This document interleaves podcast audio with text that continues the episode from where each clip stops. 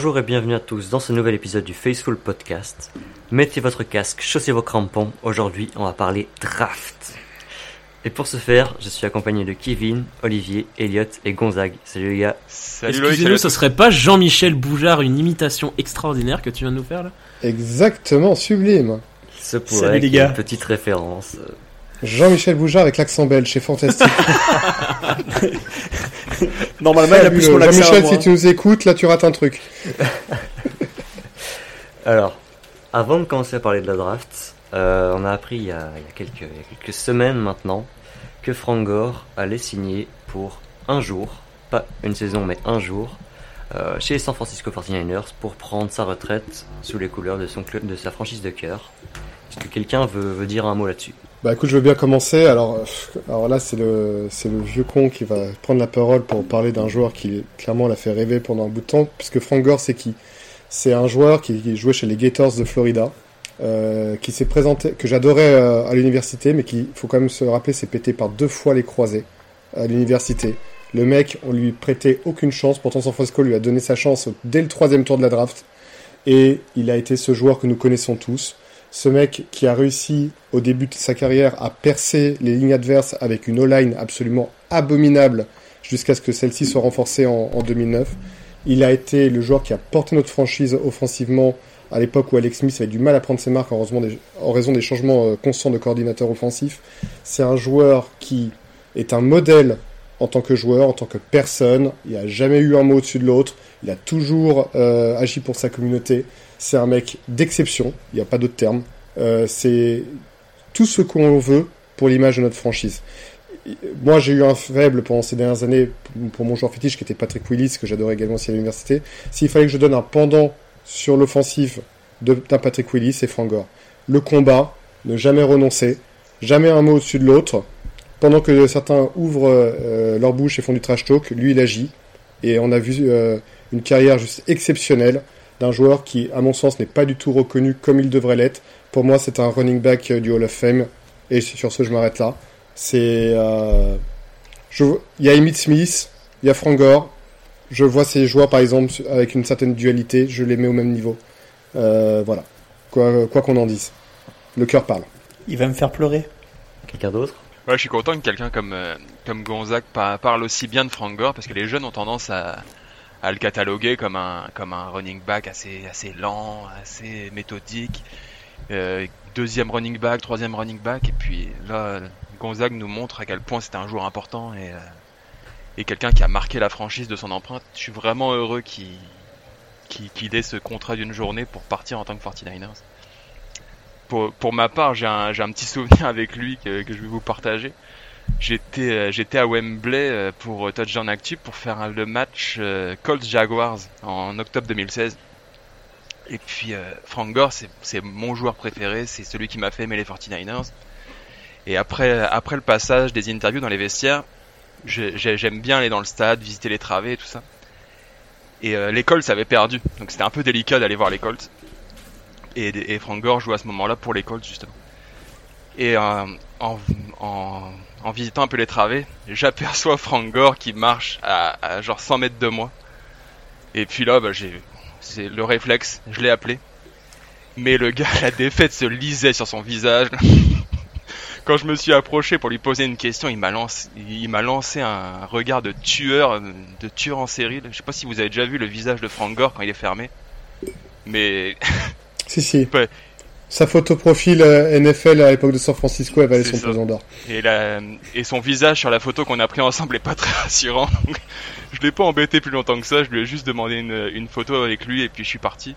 Mais euh, mais je, mais je tiens à saluer quand même qu'il a pris la photo. Il, il aurait pu il aurait pu dire euh, non. Il aurait pu m'envoyer chier à ce moment-là avec la défaite, le voyage et tout ça.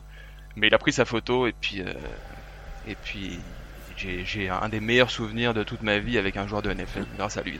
Euh, très heureux qu'il prenne sa retraite en tant que 49 Ouais, moi je suis un peu comme Kevin, on a découvert euh, les 49ers à peu près en même temps et du coup forcément on a découvert avec euh, avec Frank Gore, c'est un, joueur extraordinaire qui prend sa retraite avec qui, va prendre sa retraite sous le maillot de San Francisco, donc en plus forcément ça montre son, son attachement à la franchise, ça montre qu'il a pas oublié, il a quand même passé 10 ans 10 ans chez les Niners et qu'il est toujours euh, reconnaissant comme nous on est reconnaissant de ce qu'il a fait pour la franchise. Donc forcément c'est un, un, beau geste aussi de partir, euh, partir sous le maillot de, de San Francisco et puis faut, faut pas oublier que c'est une, une, carrière de 16 ans. C'est on parle d'un running back qui a eu une carrière de 16 ans.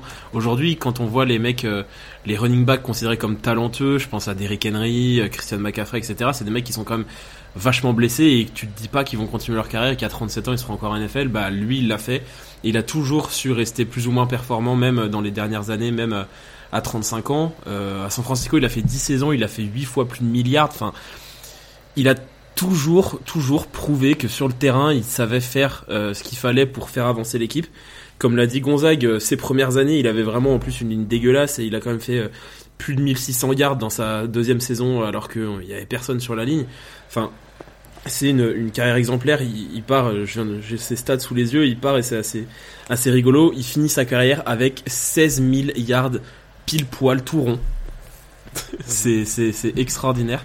Donc euh, non, bravo, bravo pour sa carrière et puis merci pour ce qu'il a fait pour les Niners, quoi, c'est clair. Ah bah clairement, clairement, clairement. Mais comme tu dis, 16 saisons avec les, alors que tu démarres à, 0 année, année 0, t'as déjà fait deux fois les croisés. C'est euh, le, mec est un battant, quoi. Mm. Le, le mec est un battant dommage qu'il ait, il ait raté de quelque peu ce pari qui s'était lancé de jouer un jour avec son fils en NFL. C'est que son fils a eu une, petite carrière universitaire aussi. Et malheureusement, il, il, réussira pas son pari, mais, mais quel joueur, euh, quel joueur de NFL peut, peut espérer un jour jouer avec son fils? C'est déjà incroyable d'avoir été si proche de le faire. Bah non seulement il le rate à deux ans près, euh, mais surtout, quand tu vois le style de jeu de son fils, il n'aurait pas été incompatible avec le système Shanahan d'ailleurs. Donc tu te dis que il y a une histoire à faire à, la draft dans deux ans. Ah bah moi si on prend le fils de, Frank Gore et non seulement en plus de en plus de, de, la belle histoire, il s'appelle Frank Gore aussi, Frank Gore Jr.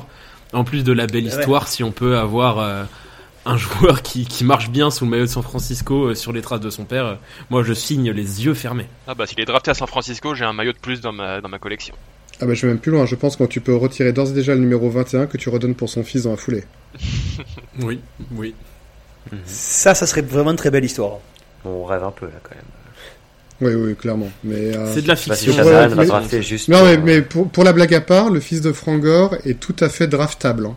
Euh, c'est pas du tout un fils d'eux euh, qui aurait eu une place à l'université comme ça parce que son père ceci cela. Non, non, non, c'est un vrai joueur de foot.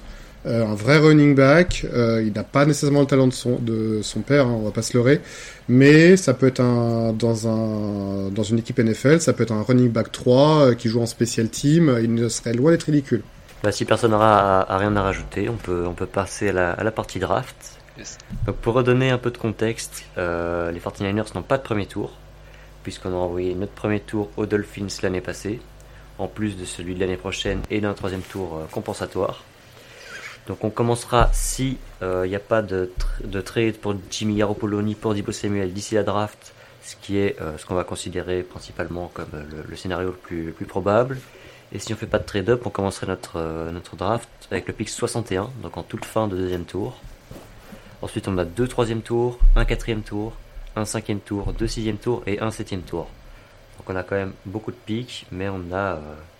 Trois sixième tours. 3 sixième tours, autant pour moi, 3 mm. sixième tours. Donc on a, on a 9 pics au total si je, si je ne me trompe pas. Mais on commence notre draft à, au deuxième jour en fait, à la fin du deuxième tour. Alors quels sont les besoins selon vous qu'il faut absolument combler euh, dès le deuxième jour de la draft? Ligne offensive, on va continuer à travailler là-dessus. Euh, on a changé, normalement on change le quarterback, on va avoir le gamin qui va prendre les, les, les rênes. Euh, on a perdu Tomlinson, on a recruté euh, des gains, comme on dit chez moi, au niveau de la ligne offensive. Et euh, ok, on a l'année dernière, on a récupéré Banks, comme on en a déjà parlé, mais je pense qu'il faut absolument qu'on renforce encore notre ligne offensive, parce que sinon, euh, à la moindre blessure, ça va être un massacre. Pour moi, c'est le, pour moi c'est le point le, point prioritaire. Après, on, va possiblement perdre Difford et et on sait que la, la, fin de deuxième tour peut être riche en, en defensive end, avec du John Pascal, Boy Mafe, Logan Hall, des joueurs comme ça. Alors je laisserai les spécialistes en parler, mais euh, mais peut-être que ça serait le moment aussi de combler ce, ce besoin-là. Pour le poste de defensive end, je tiens à dire tout de suite que je suis vraiment pas du tout d'accord sur l'idée de drafter un gars, euh, en tout cas pas avec le deuxième tour, avec un deuxième tour, ni même avec le troisième. Parce que même si on perd Ford, ce qui est pas sûr, bon, on a Nick Boza, ça, ça n'aurait échappé à personne. On a Kerry Hyder, on a Samson Ebukam, on a Charles Omeniu, on a Kemo Kotore. Alors, il y en a peut-être aucun là-dedans qui est un starter euh, obligatoire, mais on peut quand même avoir une très belle rotation là-dedans. Et pour moi, aller chercher un edge rusher avec un de nos meilleurs picks, ce serait se dire, bah, notre principal point fort, c'est le pass rush. Renforçons encore le pass rush, alors qu'on a des besoins en couverture, qu'on a des besoins sur la ligne et qu'on aura peut-être bientôt besoin, un besoin en receveur. Donc, euh, moi, l'idée d'aller chercher un edge rusher, il y a des très bons edge rushers, je suis d'accord. Donc, si vraiment il y a. Euh, enfin, je suis d'accord, c'est ce qui se dit en tout cas. Euh, mais, mais, donc, si vraiment il y a, un, un, mec ultra talentueux qui tombe je suis pas scandalisé si on prend un edge rusher, mais pour moi, euh, c'est vraiment pas euh, la priorité. Ah, il faut qu'on il faut, il faut, qu'on comble nos besoins. On ne on l'a pas fait pendant la free agency, il faut que maintenant on comble nos besoins parce que sinon ça va ça devenir compliqué, on va avoir une équipe trop trop déséquilibrée. Au bout d'un moment si on renforce que nos points forts et que nos points faibles on les garde, ça va être ça va être très très très très compliqué. À mon avis, il va falloir absolument qu'on travaille sur ça sur sur la O-line et après sur les defensive backs. C'est ce qu'on avait déjà dit et je pense que c'est je pense que c'est là qu'il faut qu'on trouve les solutions. Mais c'est une draft, il faut il faut regarder aussi euh, quelles sont les qualités des joueurs, tu préfères combler un trou avec un joueur moyen ou, améliorer un point fort avec un bon joueur Moi, je pense qu'il y a des spécialistes qui vont nous dire qu'il y a des bons joueurs en line euh, au second tour. Je suis quasiment certain que j'en vois deux qui sont prêts à répondre à ma question là. Et dans le, dans le, dans le secondary aussi. Il y a des très bons cornerbacks et, safety, si je dis pas de bêtises. Alors qu'on a peut-être plus un besoin à ce niveau-là qu'au niveau des edge rushers. Euh, moi, ma priorité, je pense au deuxième tour. Euh, en choix 61, moi je partirais peut-être sur de la ligne offensive quand même parce que on a ah. perdu parce qu'on a perdu Tomlinson. C'est voilà, on a perdu notre euh, guard gauche titulaire. On sait, on en a déjà assez parlé dans les épisodes précédents de ce podcast. On ne sait pas ce que va valoir Aaron Banks. On l'a toujours pas vu jouer, etc., etc. Euh, on a euh, Tom Compton de l'autre côté, mais comme on en avait déjà parlé dans un dans le, je crois c'était le tout premier épisode l'année dernière, c'était sûrement notre titulaire le plus faible.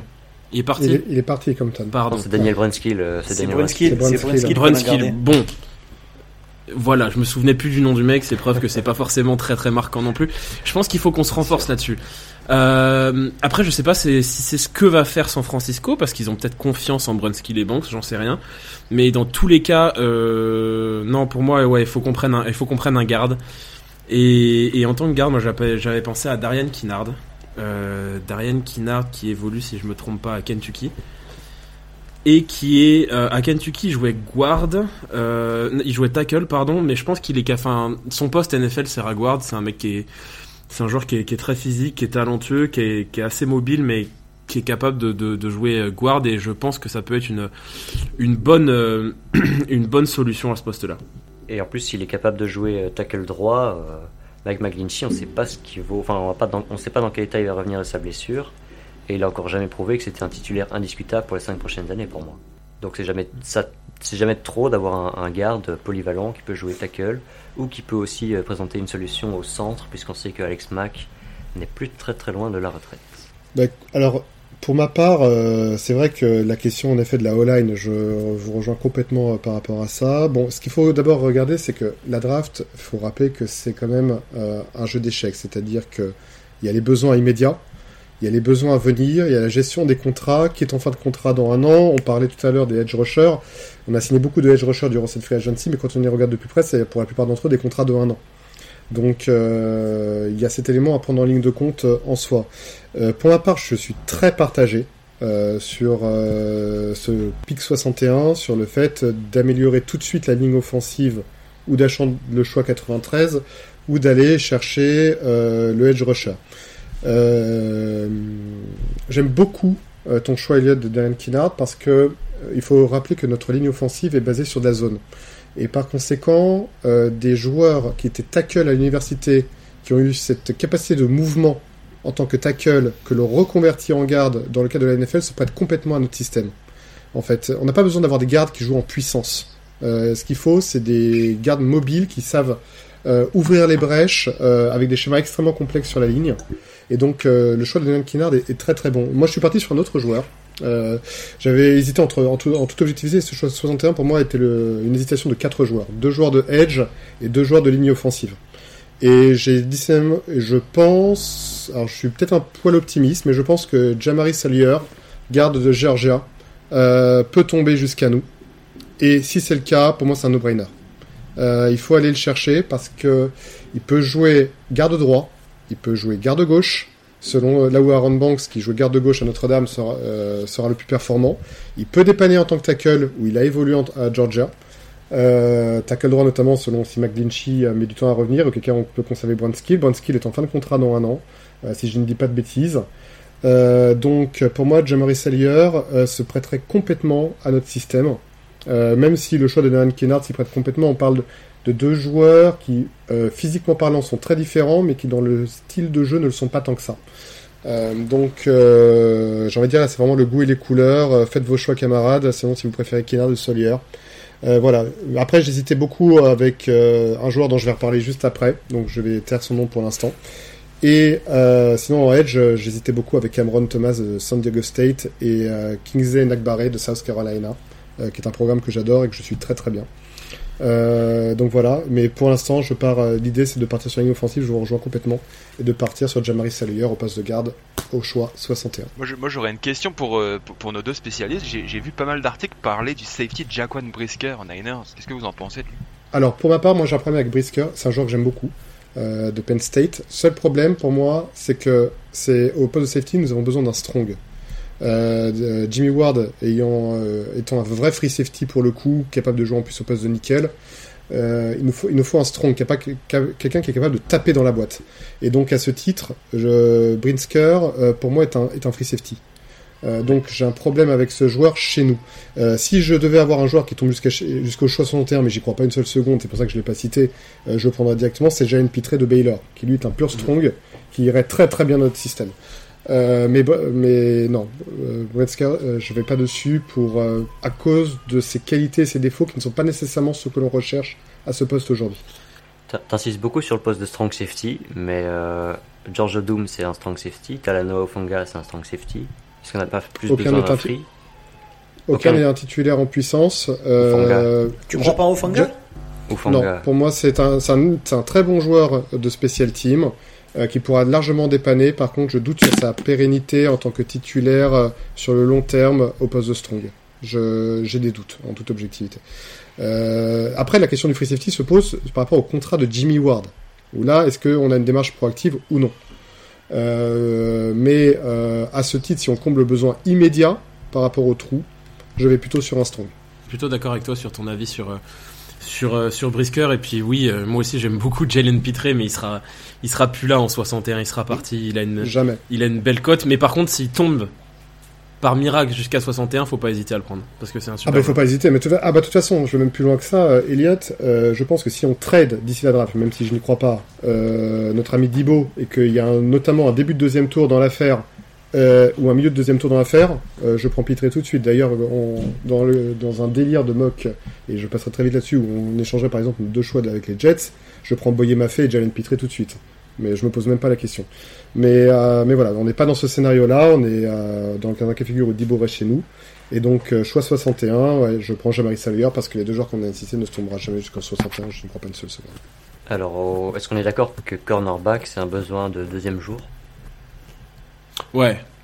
Ouais cornerback c'est un besoin de deuxième jour. Est-ce que tu le prends avec le 93 est-ce que tu prends avec le 105 là ça dépend aussi de des joueurs euh, des joueurs euh, disponibles. Mais pour moi oui c'est un besoin qu'on doit faire pour le deuxième jour parce que euh, on a récupéré euh, Charvarius Ward, on a Emmanuel Mosley, mais on a peut-être besoin d'un troisième. On a perdu Kevin Williams, ce qui est quand même une, une, une grosse perte. Et du coup, faut, faut, il faut qu'on comble ce, ce besoin dans le, dans le deuxième jour. Après, le truc, c'est que j'ai un peu de mal à voir euh, des purs slots qui seraient euh, disponibles à ce moment-là. Il y a des joueurs que j'aime bien. J'aime bien euh, un homonyme, j'aime bien Kobe Bryant de Cincinnati. Mais j'ai du le mal à le voir en tant que en tant que pur slot. Alors, moi, j'ai deux joueurs. En fait, je suis d'accord pour adresser le poste de cornerback. Le problème, c'est que je suis assez emmerdé. parce que on a perdu en effet notre nickel. euh, Kawan Williams. Et on l'a pas vraiment remplacé. On a pris euh, Darkest Dinard, mais qui est euh, clairement sur la pente descendante. On sait qu'Ambry Thomas euh, jouait à ce poste en université. On l'a reconverti sideline. Bon, avec euh, les, les miracles qu'on lui connaît à ce poste. Euh, voilà, mais la question est-ce qu'on part sur un cornerback sideline pour être un cornerback numéro 2 et auquel cas on reconvertit soit Mosley qui a été capable de jouer nickel ou on reconvertit Ambry Thomas au poste de nickel ou est-ce qu'on se concentre sur un nickel? Euh, Moi je suis plutôt dans l'option numéro 2 et j'ai retenu deux joueurs. Tu as Elliott sorti l'un des deux qui est Kobe Bryant de Cincinnati qui peut jouer à ce poste même s'il a été capable de jouer sideline. Et je pensais aussi à Marcus Jones, nickel euh, cornerback de Houston. Euh, qui pour moi avec le choix 105 euh, on n'a pas encore parlé du choix 93 parce que j'ai un autre joueur en tête, mais avec le choix 105, pour moi, ferait sens. Euh, c'est un joueur qui revient d'ailleurs beaucoup dans certaines mocks de certains spécialistes et je rejoins plutôt ces spécialistes par rapport à ce choix. Ouais, je vois ce que tu veux dire avec euh, avec Jones, c'est un joueur qui est qui est vif, qui est pas très qui est pas très enfin physique si, il est plutôt physique mais il est pas très grand, il est assez léger et du coup, il pourrait peut-être souffrir Mm. Contre des des gros receveurs comme il y en a aujourd'hui en NFL et surtout en plus dans notre division. Donc c'est vrai que le prendre pour jouer euh, pour jouer dans le slot, ça serait ça serait beau. Euh, si on revient au pic 93, euh, alors je te laisse euh, éventuellement euh, animer euh, Loïc par rapport à ça. Moi, j'adresserai à nouveau la ligne offensive. Euh, Il y a le cas d'Alex Mack euh, qui se pose. Euh, Pareil. on ne sait pas vraiment s'il va revenir ou pas. Euh, il faut savoir que dans le système de Shanahan en zone, le poste de centre est primordial dans notre système. C'est le poste le, limite le plus important avec celui de left tackle. Et il y a un joueur qui se présente euh, aujourd'hui à la draft qui pour moi est né pour euh, jouer dans notre schéma. Il n'y a pas d'autre terme. Il revient constamment. J'en ai déjà parlé sur les sites de San Francisco France. C'est le frère d'un joueur qui joue aux Falcons, qui se nomme Alec Lindstrom, centre de Boston College, euh, et qui a un système. Si un jour vous regardez sur YouTube ou sur d'autres chaînes euh, le système de la ligne offensive de Boston College, il est extrêmement comparable à celui que nous pratiquons aujourd'hui à San Francisco. Euh, et euh, beaucoup de joueurs le voient tomber au quatrième ou cinquième tour. Je n'y crois pas une seconde, mais pas une seconde. Pour moi, c'est le deuxième centre euh, de, dans, dans mon board après euh, Linderbaum qui est intouchable. Euh, et pour moi, dès le choix 93, ça s'y prête. Ce joueur doit absolument venir chez nous. Tant pis si on reach. Euh, c'est l'avenir du poste euh, chez nous. Donc il nous faut absolument Lindstrom. Il se déplace très très bien. C'est un pur centre, contrairement à son frère qui a toujours joué garde. Et pour moi, une année d'apprentissage, parce qu'il n'est pas tout à fait fini comme joueur en termes de technique, une année d'apprentissage derrière l'un des tout meilleurs centres de ces 20 dernières années de la Ligue, qui était Alex Mack, pour moi ne lui fera que le plus grand bien. Et on a le- un centre en béton armé euh, chez nous pour les 10 prochaines années. Lindstrom, les yeux fermés, avec le choix 93. Amen. Amen. Est- Est-ce que je me trompe ou je me trompe ou à part Tyler Linderbaum et Alex Lindstrom, il n'y a pas beaucoup de centres projetés dans les 3-4 premiers tours? Et que ça Si, Cam Jurgens. Cam euh, Jurgens. pardon. Mais euh, ouais, totalement d'accord avec Alex Lindstrom. Euh, J'avais écrit sur Touchdown Actu à l'époque l'affiche euh, des 49ers en prévision de la, la, free agency et draft et j'avais indiqué Alex Lindstrom qui à l'époque était venu vu entre le deuxième et le troisième. Il est vachement descendu. Je sais pas trop pourquoi il est vachement descendu ces derniers temps. Mais pour moi, oui, s'il est dispo en fin de troisième au 80, au 93, faut qu'on fonce quoi. C'est un super, un super centre et comme tu l'as dit, il correspond parfaitement à ce dont on a besoin. Ah oui, non, mais c'est. euh, Je vous invite vraiment à tous ceux qui nous écoutent de regarder un match de Boston College et de se concentrer sur la ligne offensive. C'est la copie conforme de notre système. C'est euh, c'est pour ça que si euh, un Zion Johnson pouvait être disponible pour euh, par l'opération du Saint-Esprit, euh, j'irais aussi au poste de garde, mais évidemment il partira au premier tour, ça n'est pas l'ombre d'un doute. Mais vraiment, c'est c'est un joueur, tu te dis, mais il est, il est fait pour jouer chez nous. Il n'y a pas d'autre terme. C'est euh, c'est c'est ça. Il y a des évidences en NFL, c'est- celle-ci en est une. J'irais même jusqu'à dire, et j'en conclurai là-dessus, que c'est de tous les postes possibles, de tous les joueurs à se présenter à la draft, je ne vois aucun joueur qui fit aussi bien avec notre système. Est-ce que vous êtes d'accord avec l'idée que, que le deuxième jour de la draft, on fait centre, garde, cornerback? Pas dans cet ordre-là, mais ces trois postes-là. Dans l'idée, ce serait le plus logique. Enfin, les gars. Mais au, au choix Bah, pour moi, c'est 93, pareil. est-ce qu'il y a pas, de- je, je les connais pas les cornerbacks, mais je- j'ai j'ai vu des noms à, à ces, à ces choix-là, avec des Caleb Evans, avec des Josh Thompson, des Tarek Castro Fields. Vous êtes mieux parlé que nous pour en parler, mais est-ce que c'est pas des joueurs qui pourraient convenir aussi au choix 93 Hmm, Pas pour ma part. Pour une simple et bonne raison, c'est que là, tu as cité que des bons joueurs qui seront, dans un scénario optimiste, des bons cornerbacks numéro 2, euh, mais que je vois plus vraisemblablement comme des cornerbacks numéro 3. Euh, je trouve en fait le problème de cette, euh, de, cette année en cornerback, c'est qu'on a de très très bons joueurs au début, et après il y a un énorme trou d'air. Euh, je ne crois pas du tout en un, Emerson, des joueurs comme ça. Castro est un, est un bon joueur, mais euh, c'est pas lui qui va te révolutionner le poste. Il ira renforcer une équipe médiocre, mais qui ne va pas bonifier. Tu vois, il ne va pas révolutionner euh, euh, cette, cette partie de l'équipe, en fait. Donc, euh, est-ce que tu veux empiler des joueurs ou est-ce que tu vas aller chercher un joueur qui va vraiment changer la donne? Et pour moi, Castro Fields ne répond pas à cette problématique. Après, on n'a peut-être pas besoin d'un cornerback titulaire à court terme. hein. Enfin, pour moi, on a Mosley et, euh, et Ward qui font déjà un duo le titulaire. Mais c'est pour ça qu'on disait euh, que c'était ouais, plus logique, euh, comme l'a dit euh, Gonzague, de prendre un mec comme Jones ou un mec comme Brian qui va directement dans nos besoins, à savoir nickel, parce qu'on n'a pas, euh, comme tu l'as dit, besoin d'avoir un d'avoir un corner titulaire derrière derrière euh, Mosley et hum, derrière Mosley et, et, et- et Ward. On a même si on n'est pas ultra fan de lui, on a Ambry Thomas qui peut tenir la baraque sur certains plays quoi. Donc euh, j'ai pas l'impression que prendre un mec comme euh, comme, comme Castro Fields euh, le deuxième jour changerait grand chose par rapport à un mec comme, Ambry- un- comme Ambry Thomas. Surtout qu'avec Ambry Thomas, on a un gars qui peut nous Non. envoyer en playoff sur un match. N'est-ce pas, Olivier? Oui, voilà. et c'est- c'est- on, va, on va pas repartir sur Ambry Thomas, sinon ça, vous savez comment ça va finir. C'est le running gag de chaque, de chaque épisode. Il faut qu'on parle d'Ambry Thomas. Écoute, rappelle-toi, je me suis foutu de sa gueule toute cette année et j'avais balancé au moment du match que à tous les coups, il va nous faire l'interception, il nous offrir la gagne et 5 secondes après, il nous laisse Ah oui, un Oui, oui. J'étais, Mais- j'étais là, j'étais là quand, tu l'as balancé cette info. Je me souviens très bien. Depuis, on te demande le numéro du loto, tu nous as toujours pas tourné. Je l'ai toujours pas gagné. Non, mais bon, enfin, bon, c'était évidemment de la blague, j'y croyais pas une seule seconde, bien évidemment. Mais bon, c'était la- l'anecdote était amusante, voilà. Mais 93, pour euh, rejoindre ce que tu disais, Loïc, oui, euh, clairement, euh, garde, centre et nickel, pour être euh, tout à fait précis, sont les besoins à adresser en priorité selon moi. Euh, la question du edge se pose pour renforcer, mais disons que si tu es dans une logique de combler des trous avec des besoins immédiats, alors là, tu pars clairement sur ces trois euh, postes-là et tu peux te concentrer sur le edge après. Si par contre, tu es dans la, logique du meilleur joueur disponible, là, euh, bah, c'est en fonction des joueurs en question. Euh, J'ai cité deux joueurs en début d'émission qui s'y prêtent, mais voilà, ce que je veux dire par là, c'est c'est l'occasion qui fait le larron. euh, mais si tu vraiment dans une logique de combler les trous et d'avoir des joueurs qui, sont, qui soient starters d'entrée, oui, c'est les trois postes sur lesquels il faut se concentrer. Olivier et Kevin, vous êtes d'accord euh, sur les trois postes? Ah, mais c'est ce que j'ai dit de base, moi. Moi, euh, la ligne offensive et puis euh, et puis le poste de nickel, ça venait juste juste après. Hein. C'est c'est- c'était fait. Pour moi, c'est la même logique que Gonzague euh, ou ce que disait Elliot. Hein. Il faut partir, il faut partir sur renforcer l'équipe sur les sur nos points faibles. Après, euh, Kevin, il était plus chaud pour pour récupérer du edge, mais euh, moi, je suis. de- C'est pour ça que je parle du corner en... au troisième tour, parce que j'ai proposé un edge au deuxième. Donc j'y vais avec la, avec la logique, mais, mais évidemment que, que les scénarios proposés par, euh, par Gonzague et Elliott euh, sont, sont excellents. Personne veut un defensive tackle J'en avais peut-être un pour la ah, suite. bah, on va y venir.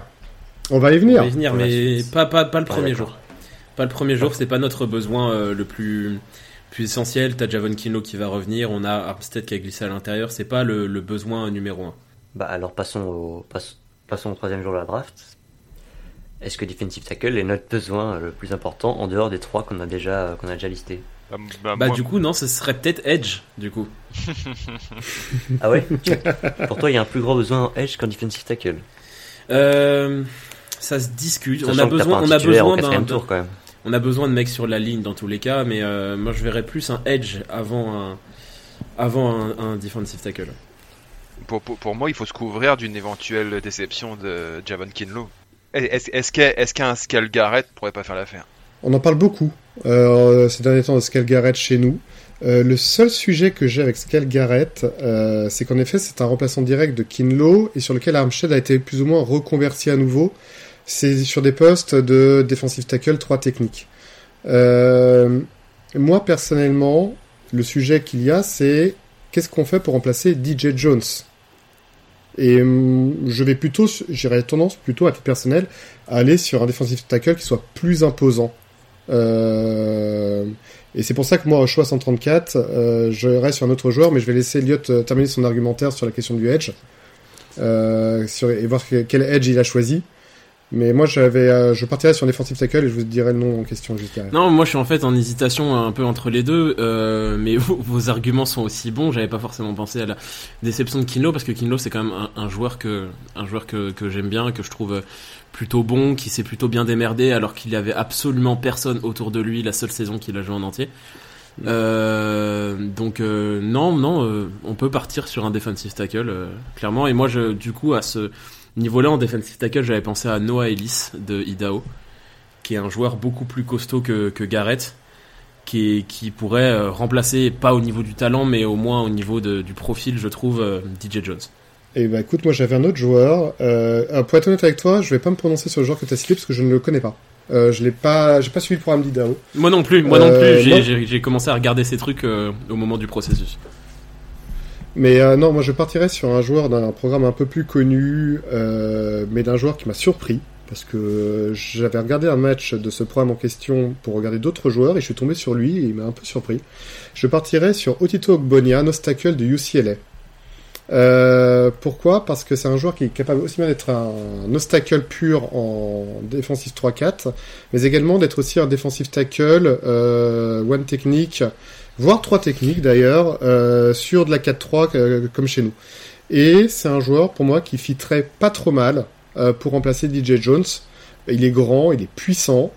Euh, c'est pour moi un, bon fit. Otito Ogbonia, euh, defensive tackle de UCLA. Oui, je suis plutôt d'accord, je suis plutôt d'accord avec Ogbonia. Ogbonia, ça serait plus par contre du coup si on adressait ça directement au quatrième ou au cinquième quoi. Ah ouais, alors que moi je le voyais, je le, vois- je le voyais dès le choix 134. Mais, mais comme je te disais en début d'émission, euh, je suis capable de reacher euh, parfois sur certains joueurs euh, auxquels je crois. Après, on va dire, après ces euh, dernières semaines, Ogbonia a une plutôt belle cote, donc ça serait pas surprenant qu'il parte dès le quatrième. Donc voilà. Euh, bah écoute, Loïc, je te laisse reprendre éventuellement la suite pour, euh, pour le choix 160 172. Sauf si vous avez d'autres euh, également joueurs à proposer. Pour moi, c'est bon. Donc, au niveau des besoins, qu'est-ce qui- qu'est-ce qu'il faut renforcer au troisième jour pour vous?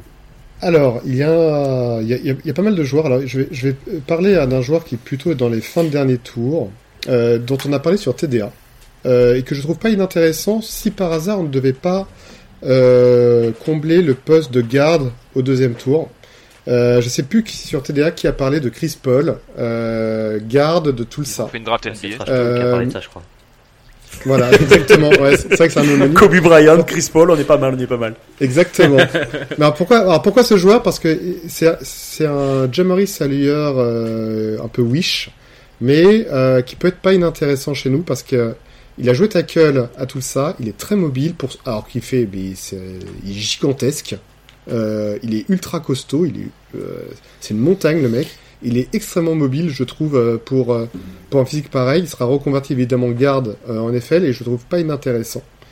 Euh, voilà. Sinon, qu'est-ce qu'on a d'autre également comme joueur au troisième tour qui pourrait être intéressant? Euh, Se pose la question. Alors, attention, je vais soulever euh, une question qui pourrait faire éventuellement du mal à certains de nos auditeurs.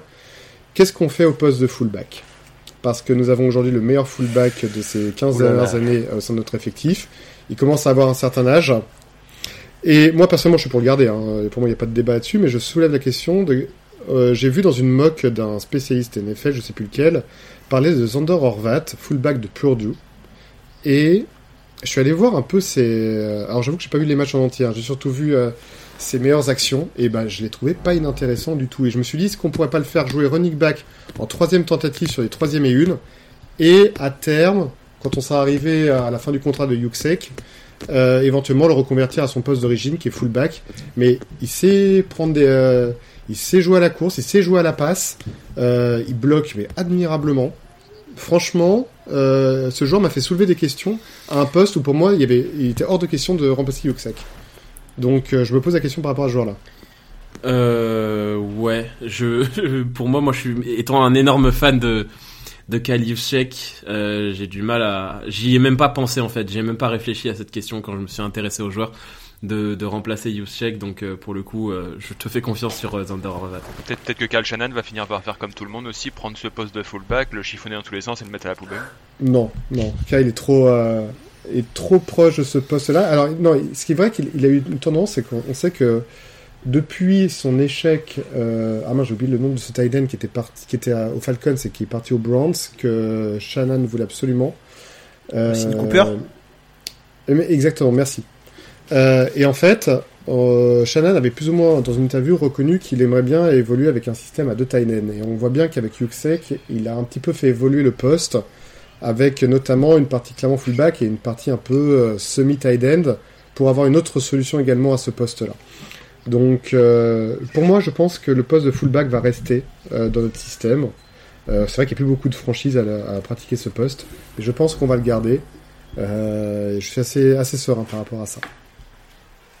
Et puis, euh, comme toi, je suis un grand, grand fan de Yuxek. Hein. J'ai soulevé la question euh, pour nos auditeurs, histoire de créer un- quelque chose. Si ça ne tenait qu'à moi, je- évidemment, je garde Yuxek. Mais voilà, c'est plus une question de préparer l'avenir. Euh, voilà, mais bon. Et sur le poste de running back, parce qu'on sait très bien que c'est un poste qu'on va va adresser assez tard, euh, parce que on a perdu a perdu Mostert euh, et, que de toute façon on prend toujours un running back qu'on essaie de développer. Euh, moi j'aime bien, même si je trouve que son profil se rapproche plutôt de Elijah Mitchell dans son côté assez puissant. J'aime bien Sincere McCormick de UTSA. Je trouve que c'est un bon joueur, un bon bloqueur aussi. Euh, qui est, un joueur, euh, qui est un, un running back euh, assez puissant.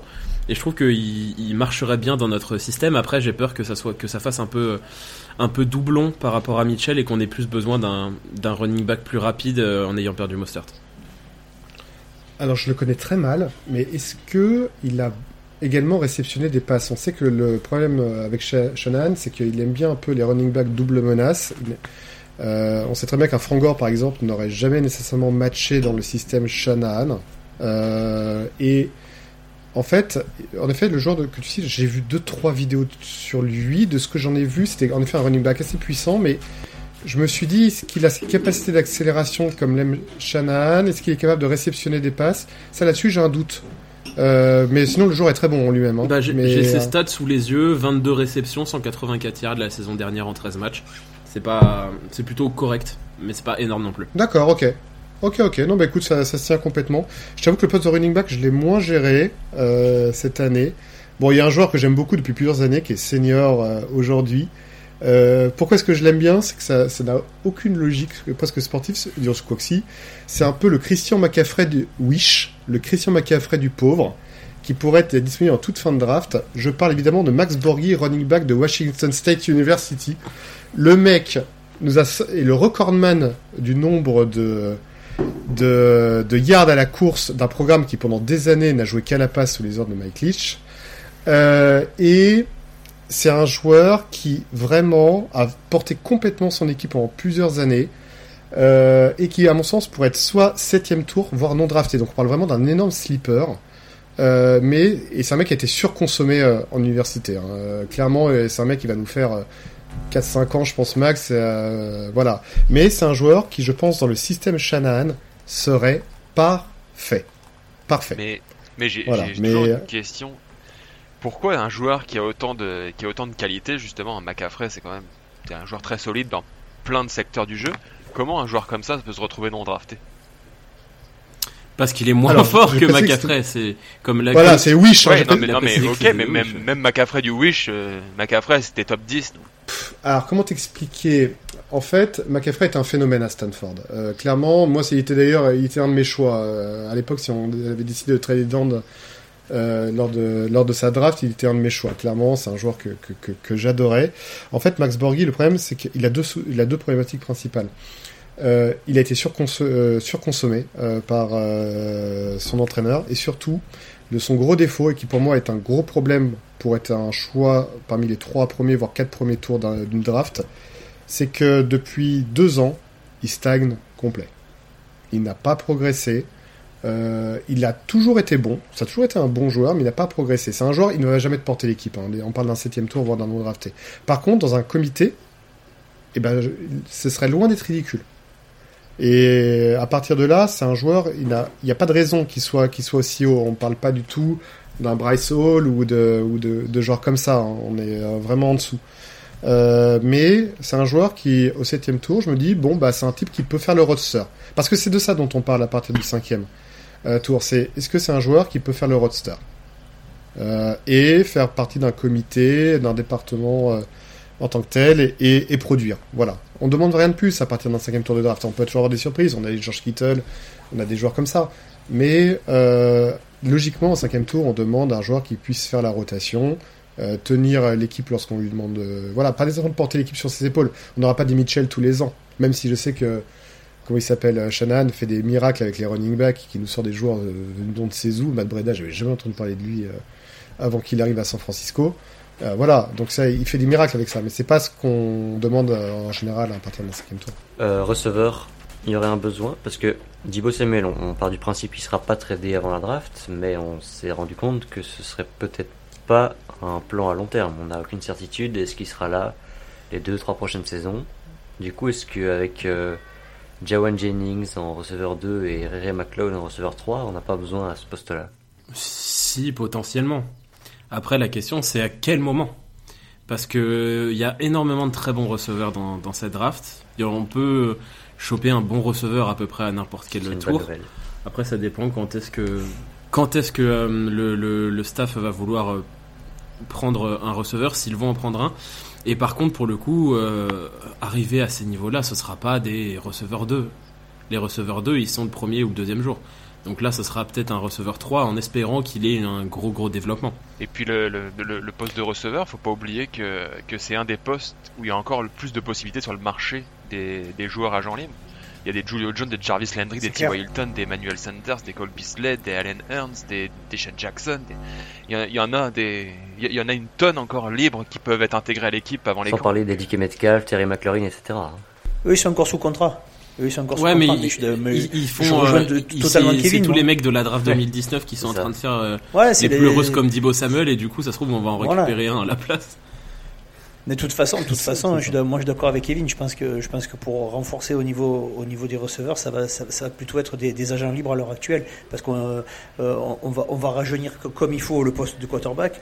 Certainement sur la ligne, ça va rajeunir aussi, et euh, ça serait bien d'avoir des joueurs d'expérience. Euh, quand euh, quand j'ai entendu Sanders, ça me dérangerait pas qu'il revienne faire une pige d'un an à la maison. il y a- y un Odell Beckham aussi qui est libre.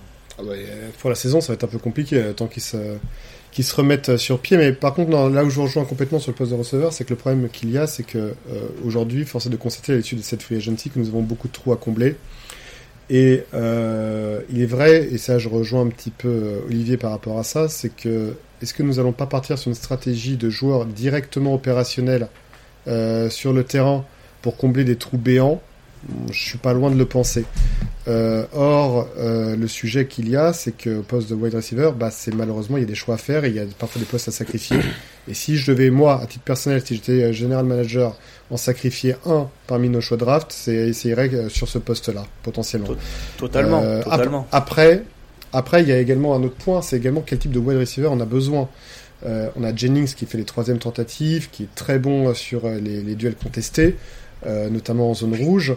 Euh, on a également des, petites fusées euh, telles que Brandon Ayuk et autres. Donc, en fait, sur quel type de receveur on partirait? Même moi, aujourd'hui, j'ai beaucoup de mal à bien capter le wide receiver dont on aurait besoin pour compléter l'effectif, en fait.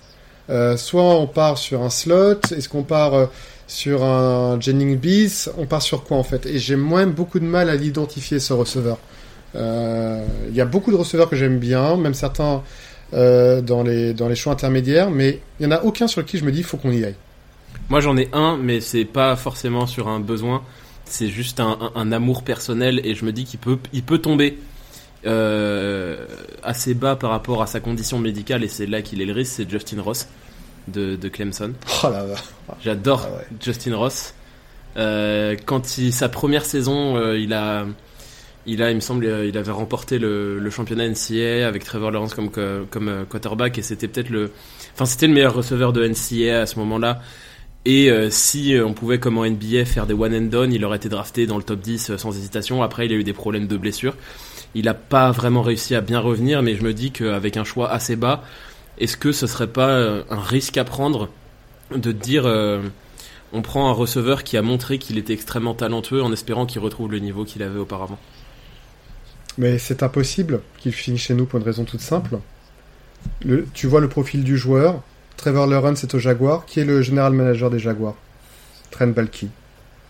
Tu sais très bien qu'il finira aux Jaguars. C'est impossible. Ils vont le, ré- le, le joueur et, et, et, et physiquement, bah, on sait même pas s'il pourra faire une carrière NFL. Quand tu vois ce que Trent Balky, à l'époque où il était notre general manager, drafté comme euh, typologie de joueurs, des joueurs qui étaient, euh, euh, qui étaient, euh, on sait même pas s'ils pouvaient jouer au foot américain derrière, tu vois, en fait, euh, du fait de leur carrière universitaire euh, difficile. Euh, bah, pour moi, je, je, je- pour moi, l'histoire serait, serait, serait trop dingue qu'il soit ailleurs qu'aux Jaguars, en fait, Justin Ross. il y a- il y a- il y a- Ouais, non, je vois. C'est- il y a 80% des Ah, scouts de Trent qui travaillent dans les hôpitaux. Ah non, mais c'est du délire. Et, et pourtant, Dieu sait qu'il y a des joueurs euh, que j'adorais que Belki est allé chercher, mais non, je me dis, mais c'est pas possible, ils pourront jamais jouer. Là, notre running back, comment il s'appelle, qui joue à South Carolina, qui était fabuleux. Euh... non, pas loin. non, bah, bah, mais Dibo, pour la, pour la petite histoire, euh, puisque je suis Oh. énormément les Gamecocks, euh, qui, est une fran- qui, est, qui est un programme que j'aime beaucoup. Euh, Dibo, je, quand on l'a drafté au début du deuxième tour, j'adorais le joueur, mais je le voyais pas à un tel niveau. hein. Il m'a surpris. Je, pour moi, c'était un bon wide receiver numéro 2. Euh, je ne le voyais pas euh, planter 1400 yards sur une saison. hein. Moi, quand on l'avait drafté, je trouvais que c'était un reach, personnellement. Donc, euh, Hmm. te dire que je pensais, te dire que je pensais pas qu'il allait arriver à ce niveau-là. Quand on a drafté un, un, un receveur à ce moment-là, moi, je serais plus parti à l'époque sur DK Metcalf, qui se trouve être ég- également un excellent joueur. Mais je pensais vraiment pas que Dibo il deviendrait aussi fort. Je savais qu'il serait fort, mais pas à ce point-là. Euh, parce qu'il m'avait vraiment impressionné à South Carolina. C'était un... mais, par contre, pour revenir au débat de, de Dibo Samuel, euh, il est vrai que les schémas de jeu dans lesquels il évolue à South Carolina étaient très différents que ceux sur lesquels on l'utilise aujourd'hui à San Francisco.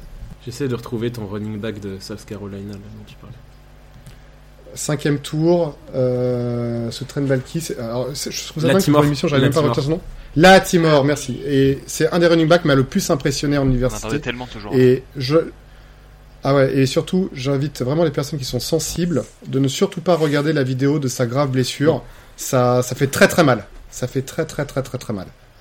Euh, et c'est un joueur qui, cette blessure, a détruit sa carrière, alors que c'était un des running backs les plus prometteurs, top 10 assuré à l'époque euh, de la draft euh, avant sa blessure. Et Balkit est évidemment euh, parti dessus. Moi, j'aimerais vous entendre les spécialistes sur un poste qu'on n'a pas encore parlé, qui m'a beaucoup déçu la, la saison dernière. Est-ce qu'il y, a un- il y a un punter à aller chercher dans les 7 premiers tours, ou il faut attendre les non draftés? Matt Araiza, mais il sera, il, sera pris assez tôt. Donc je pense pas qu'on puisse euh, se permettre d'aller aussi haut pour euh, Araiza. Euh, mais c'est un punter extraordinaire. C'est le troisième, quatrième tour euh, je dis pas de conneries. 400. 4-5 je pense. Ah, et euh, quatrième tour, je, je le vois au quatrième tour également. Euh, moi, le sujet en fait que j'ai au poste de punter, c'est que on l'a payé, on a payé le nôtre extrêmement cher euh, en le draftant très très haut à son poste. Et en fait, rien que pour ça, pour éviter d'aller d'aller vomir aux toilettes euh, d'un tel échec, euh, je lui donnerais une dernière chance de prouver sa valeur. Euh, parce que vraiment, drafter aussi haut un punter, pour le sachant que à chaque fois qu'on est allé chercher un punter ou un kicker, de toute façon, à chaque fois, on s'est un peu planté à San Francisco ces 15 dernières années. Euh, et, euh, et, voilà, je serais prêt à lui donner une dernière chance de par le coût à la draft qui nous a coûté. C'est ça, et puis il nous a coûté cher à la draft et je nous vois mal, même si on veut un nouveau punter, recommencer à payer un prix extrêmement cher pour un autre. Parce que ouais, c'est peut-être le un des peut-être le meilleur punter de le meilleur prospect punter de ces dix dernières années. Enfin vraiment à, à San Diego State, il a fait des des miracles, mais je nous vois mal essayer d'aller chercher un punter euh, avec un, un choix de draft euh, alors que euh, on a déjà donné euh, il y a il y a 3-4 ans. C'est comme si les Jets allaient chercher un safety. Je pense que le mal est trop profond. Ou que les Jaguars allaient chercher un GM Mais de quoi on parle? Un GM au Jaguars, ça se saurait. Euh, moi, je trouve qu'il y a un poste qui, mériterait d'être un peu rafraîchi. C'est le poste de tight end. On a le, le meilleur tight end de la ligue, euh, avec George Kittle, ça ne fait pas de débat, mais derrière lui, Ross Dolly, Charlie Warner, est-ce qu'on n'aurait pas besoin d'aller chercher un mec dans les 5, 6e, 7e tours pour Tu vas te faire insulter par Kevin. Faites confiance euh, à Ross Ross Dwelly. Je suis- tellement convaincu par cet homme-là, Kittle se blesse quand même souvent et Ross Dolly en tight end numéro 1. Ouais, mais c'est pas en draftant au 7ème tour que tu Ah vas avoir un, un end numéro 1, hein. enfin à mon avis. Non, pas un numéro 1, mais un De numéro toute façon, 2. en tight end, ça, se- euh, ça se draft au 5e, 6e tour. Ouais. hein, donc, euh, et après, tu vois ce que t'en fais. Kittle, c'est un 5e tour. Donc, euh, essayer de développer euh, peut-être un tight end qu'on draft très très tard, puisqu'on a plein de picks cette année. Et puis, il faut pas oublier un détail aussi, c'est que les 5e et 7e tours permettent aussi de développer des joueurs en special team qui parfois se découvrent des talents euh, à leur poste d'origine. Ryan Mostert, on a, on est allé chercher un special teamer lorsqu'on l'a recruté chez nous, même s'il n'était pas drafté chez nous. Mais on est allé chercher un special teamer. Euh, on peut toujours aller chercher des joueurs euh, qui puissent répondre éventuellement à ces besoins-là. Moi, au poste de end, je vais revenir à un de mes programmes fétiches qui est Boston College. Il y a un joueur que j'adore qui sera non drafté, mais qui à mon sens fera un roster qui est Trey Berry. Euh, mais bon, c'est pas lui qui va révolutionner le poste. Hein. C'est un Ross de Wallabies. Euh, c'est un mec qui bloque bien et, et ça va pas aller chercher bien loin. En fait, le problème du poste de end, il y a un joueur, je crois, qui joue à Virginia, dont j'ai oublié le nom, euh, qui est pas mauvais. Euh, Euh, euh, Jalen Woods. Merci. Euh, qui lui pourrait éventuellement être euh, étudié, euh, mais sinon pour le reste, Bah, sur les mocks que j'ai vus, moi. Jalen Woods, il partait quand même euh, 4-5, quoi. Ouais, ouais, non mais t'as raison, t'as raison. C'est, un- euh, il sera pas au sixième tour, t'as raison. Mais donc ouais, non, le problème que le poste de tight end, c'est que ouais, j'ai pas énormément de joueurs qui m'emballent en fin de, en fin de draft. Euh, et puis il y a Yuxek, quoi. On fait jouer Yuxek à tous les, à tous les rôles. Mm. Voilà, point barre. Moi, il y a un nom que j'ai vu, enfin, qui, qui est le, un des noms qui a le plus parlé en Tiden et qui est vachement descendu. J'ai vu des mocks où il était au 6ème ou au 7ème, même si perso j'y crois pas. Mais si Jalen Weidermeyer tombe au 6ème ou au 7ème, on peut peut-être y Je pense penser. qu'il va tomber à ce point-là? J'en ai, vu. Pourquoi? Mais il tombera pas aussi, il tombera pas aussi bas. Il y a pas un monde où il tombe aussi bas. Alors là, j'aimerais bien, j'aimerais bien connaître la raison. Euh, son, il a fait un combine de merde et il manque un Ouais, peu mais de je qualité physique. deuxième, troisième tour, lui, si je dis pas de, si je dis pas de c'est- même. Non, ouais, non, mais il sera, il sera, je suis d'accord sur sa chute. Elle sera au, il partira au quatri- fin de quatrième, milieu de cinquième, selon moi. Mais euh, de, parce que de toute façon, je le trouvais déjà trop auparavant, mais il sera en aucun cas un septième tour. Euh, à part vraiment si euh, on, lui, on lui découvre un, un flingue dans sa voiture et de la marijuana la, la veille de la Bon, draft. il sera drafté par les Cowboys. Euh, voilà, Voilà. exactement. Dans le pire des cas, il sera drafté par les Bengals ou par les Cowboys. Donc, euh, donc voilà. Donc non, non, c'est, euh, ça me paraît Au, au- au sixième tour, j'ai vu passer un joueur qui a été comparé par certains à Dibo Samuel, qui s'appelle Josh Johnson, qui est white back justement. Est-ce que vous connaissez ce joueur-là? Est-ce que vous avez un mot à dire sur lui? Là, tout, Josh de Johnson. Cherchais, là, là, tout de suite, ça me dit rien. Non, je le connais pas. Euh, bah, ça me dit Oh, tu as réussi à les coller Ouais, non mais euh, ouais, Tulsa, euh, receveur un peu slot, ouais, je je le connais pas pour le coup.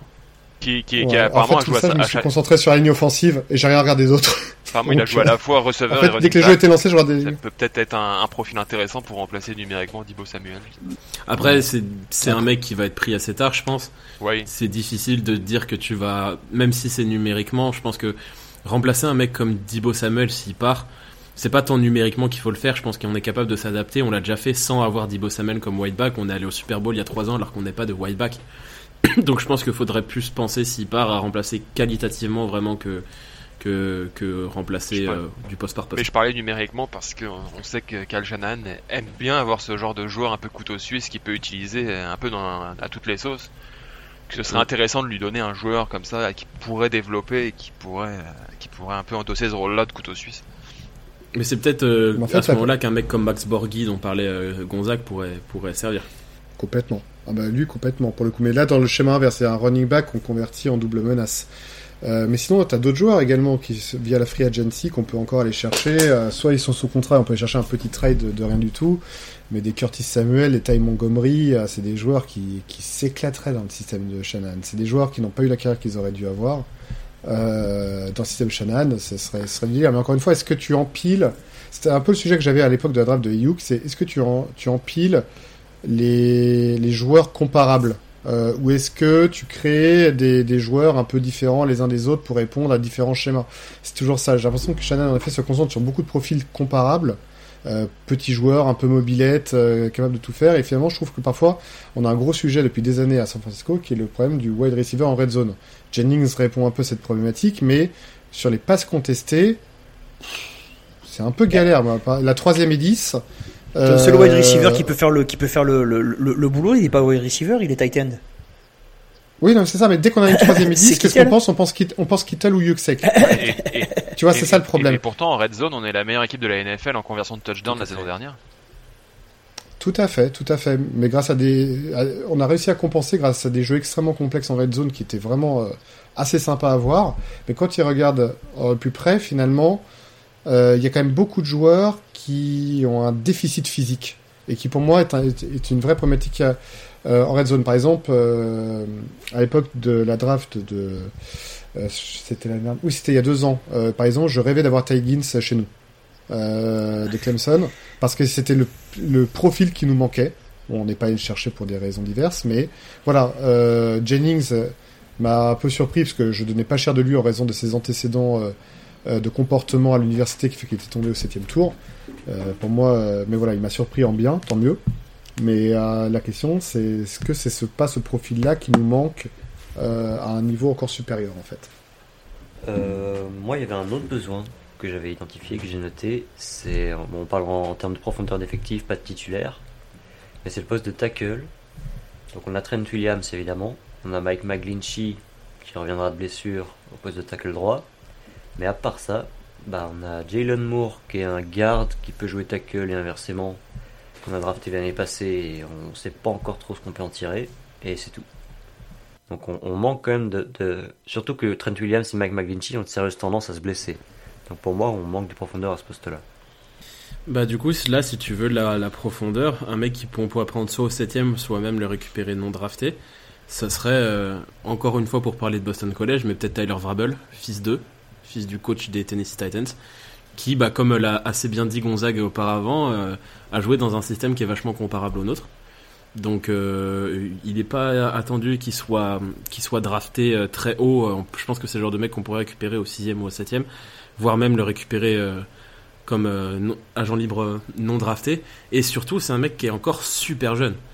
C'est pas les mecs qui ont déjà passé 5 ans à l'université, qui arrivent en NFL à, à 24 ans, c'est qu'il a même pas encore 21 ans. Donc c'est un, un gamin qui a joué des deux côtés chez Boston College. Je pense que ça peut être un bon angle de développement, Tyler Vrabel.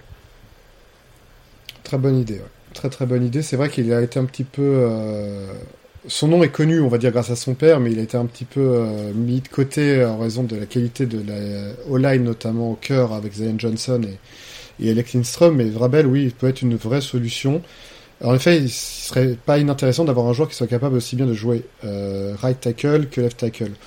Euh, et là, en effet, il sait le faire. Après, on a également des joueurs, euh, Jalen Moore, euh, qu'on a drafté l'année dernière, euh, Jamari Sawyer, qui est capable, que, dont je, que je prenais au deuxième tour, qui est capable de jouer à droite pour dépanner s'il y a besoin.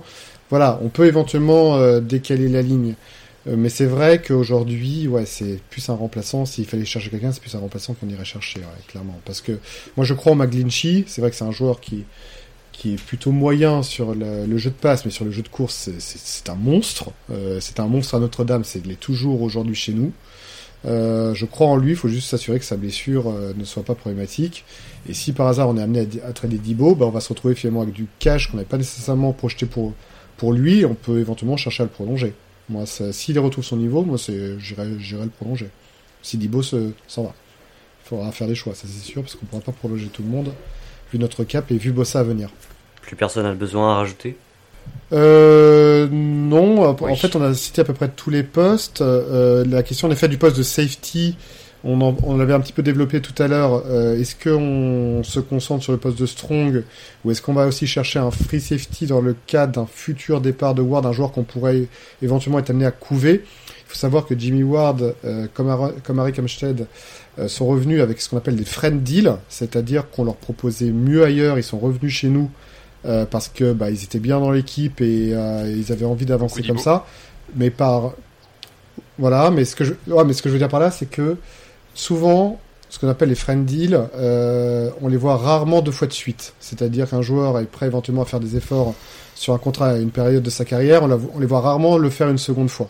Donc, est-ce que Jimmy Ward sera diligent quand il faudra renégocier son contrat? Ça, j'attends de voir. Donc, est-ce qu'on anticipe son départ au poste de free? Bon, euh, c'est un peu le sujet qu'on avait euh, avec euh, comme débat à propos de Brisker tout à l'heure. Moi, du coup, si on se dit qu'on va chercher un mec assez, assez bas euh, au poste de safety, c'est un mec qui est. J'ai un mec qui est. On on n'est pas encore sûr de sa position, mais je sais qu'il va plaire immédiatement à Olivier par rapport à son nom. C'est Smoke Monday, qui vient de Auburn. Ça m'a l'air bien ça. Ouais, il, Smoke, ça, il part au cinquième Olivier tour, avait il- adoré Ray McLeod par, par rapport à son Ah nom oui. Ray, donc là un mec qui s'appelle Smoke Monday, Ray. je sens que ça lui plaira. Voilà, c'est bon ça. le- Il me faut des joueurs comme ça pour que je me sens pour, pour monter un peu le Non, mais moral. Smoke, Smoke Monday part au cinquième Gros, tour. grosse matos au. Panthers, c'est Ouais, peut-être un petit peu tôt par rapport à nos... Ah, Yetour Grosse Matos. Yetour Grosse Matos. Moi, je, moi, je signe de suite. Yetour Grosse Matos. J'ai trouvé ça exceptionnel quand j'ai vu. J'ai même son prénom. Je l'ai même gardé tellement ça m'a plu, quoi. Bon, écoute, avec, avec ton, ac- avec ton accent du Sud, euh, prends plutôt Nicolas Petit Frère dans ce cas-là, ça t'ira très bien pour. euh, Eh oui, pour exactement. Eh oui, respect. Et là, Loïc est perdu. On parle de Non, je connais, je connais, je connais. je connais. Est-ce qu'on finit par une petite dystopie de qu'est-ce qui se passe si Dibo Samuel est drafté ou pas? Par rapport au pic. À trader, tu veux dire? Pour moi, en fait, à ce stade, sa, valeur est comparable à celle des, euh, des trades de Devante Adams et de Tyreek Hill. C'est-à-dire, même si, euh, et ça je peux le comprendre, d'autres fans NFL diront que Tyreek Hill et Devante Adams sont au-dessus de lui sur la, en termes de pérennité, pour moi, sa valeur est comparable. Donc, euh, par exemple, si on devait le trader, c'est premier, par exemple aux Eagles, c'est leur choix 15, leur choix 51. Euh, les Jets avaient, fait une proposition avec leurs deux premiers choix de deuxième tour, plus un middle round. Euh, ça peut se faire autour de ça. Euh, ça pour nous permettrait aussi de combler d'autres besoins. Donc, moi personnellement, vu l'attitude de Samuel ces derniers jours, en tout cas ce qu'on lui prête, parce que c'est beaucoup de discussions de journalistes finalement, et, euh, et par rapport à nos besoins et dans le cadre d'une démarche proactive, j'aurais tendance à le dire on le trade. En fait, pour moi, juste pour terminer, si on se passe sur la sur la NFL Trade Value Chart, pour moi, il faut récupérer. Alors, je- peut-être que certains de nos auditeurs ne savent pas vraiment de quoi je parle. C'est ce qu'on prête comme valeur, même si ça ne veut plus dire grand-chose de nos jours, à la valeur d'un pic. Et vous pouvez trouver ces valeurs sur Internet sans aucun problème. Et pour moi, il faut à minima pour Dibo Samuel euh, récupérer l'équivalent de 1500 points, d'une manière ou d'une autre. Donc ça peut être euh, via un choix, ça peut être sur le cas de plusieurs choix. Mais par exemple, si je prends le cas des Eagles, si par exemple ils étaient intéressés à l'idée de trader avec nous, euh, on arrive à du 1440. Voilà, ça devrait se faire dans ces eaux-là. Euh, il faut aller chercher euh, entre, entre 1200 et 1500 points pour un trade de, de Dibo Samuel, selon moi. C'est la valeur que ça vaut. Ouais, je suis d'accord, je suis d'accord. Je pense que, bah, en vrai, de toute façon, San Francisco a pas intérêt pour le à, à le lâcher pour rien du tout. Enfin, il sort d'une grosse saison. Et en même temps, j'ai du mal à voir les équipes euh, lâcher autant que pour euh, Davante ou, ou Tyreek, notamment parce que c'est des mecs qui ont prouvé plus sur euh, une période euh, plus longue. Tyreek Hill, ça fait quand même 3-4 ans, euh, voire plus, qui montre que c'est un, un receveur expl- explosif, euh, le peut-être le meilleur deep, euh, deep de, de, de NFL. Davante Adams, ça fait je sais pas combien d'années que c'est le meilleur pote de Aaron Rodgers et qu'il l'a fait aussi. Parce qu'on on a souvent la question de se dire euh, souvent, ouais, il, il a eu le bon quarterback. C'est vrai, mais en même temps, euh, Aaron Rodgers a eu aussi le bon receveur. Ouais, mais c'est c'est ça, c'est ça, c'est ça, c'est ça, c'est Mais, ça. mais je veux dire, Da- Davante Adams et Tyreek Hill, ils jouent avec les, les quasiment les deux meilleurs quarterbacks actuels. Euh, Dibo Samuel, Bah, il les je, deux meilleurs je sais que Gonzague aime beaucoup Jimmy Garoppolo, mais il fait pas le même métier que les deux autres, quoi. Désolé. Alors déjà, j'aime beaucoup en effet Jimmy Garoppolo, je pense qu'il est en effet totalement sous-coté, mais si tu veux parler de wide receivers qui ont fait toutes des carrières entières sans, sans quarterback, Larry Fitzgerald te salue à l'heure où, on- où on se parle. Euh, voilà, ce que je veux dire par là, c'est qu'on on- on peut produire avec des quarterbacks moyens, même si je pense que Garoppolo n'est pas un quarterback moyen, c'est un bon quarterback, je l'assume, je le dis, je le redis.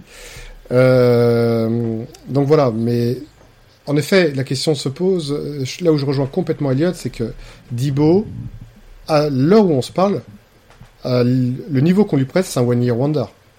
C'est un, c'est un mec qui nous a sorti une grande saison. Il a été bon avant, mais il nous a sorti une grande saison et basta. Tyreek Hill, Davante Adams, ils ont cette pérennité qu'aujourd'hui n'a pas Dibo. Donc on ne peut pas légitimement demander davantage euh, que ce qui a été euh, offert pour Tyreek Hill et euh, Devante Adams. Après, Dibo a pour lui un autre élément, c'est que c'est un joueur qui est couteau suisse, euh, à un très très haut niveau, et ça, de plus en plus de franchises dans leur nouveau schéma sont demandeurs de ce type de profil. Un Robert Saleh aux Jets euh, adorerait avoir ce type de profil chez lui. Euh, je pense que les Eagles, avec leur jeu qui est très porté sur la course, ils seraient, assez contents également d'avoir ce type de profil chez eux, donc ils pourraient le payer pour ça. Mais légitimement parlant, on peut pas demander davantage que ce qui a été offert pour Devontae Adams ou pour Tyreek Hill. Ce faut aussi, euh, tout fan de Niners que nous sommes, porter un regard objectif sur nos joueurs. Alors on va s'arrêter là-dessus. Merci de nous avoir écoutés. La draft, on rappelle qu'elle commence euh, dans la nuit de jeudi à vendredi, mais que celle des 49ers commencera dans la nuit de vendredi à samedi et se poursuivra euh, le troisième jour, donc euh, samedi soir euh, dans la nuit. euh, samedi en fin de soirée. Euh, on fera un épisode de débrief de la draft des 49ers dans les semaines qui viennent. Et d'ici là, portez-vous bien et on se dit à bientôt. Ciao ciao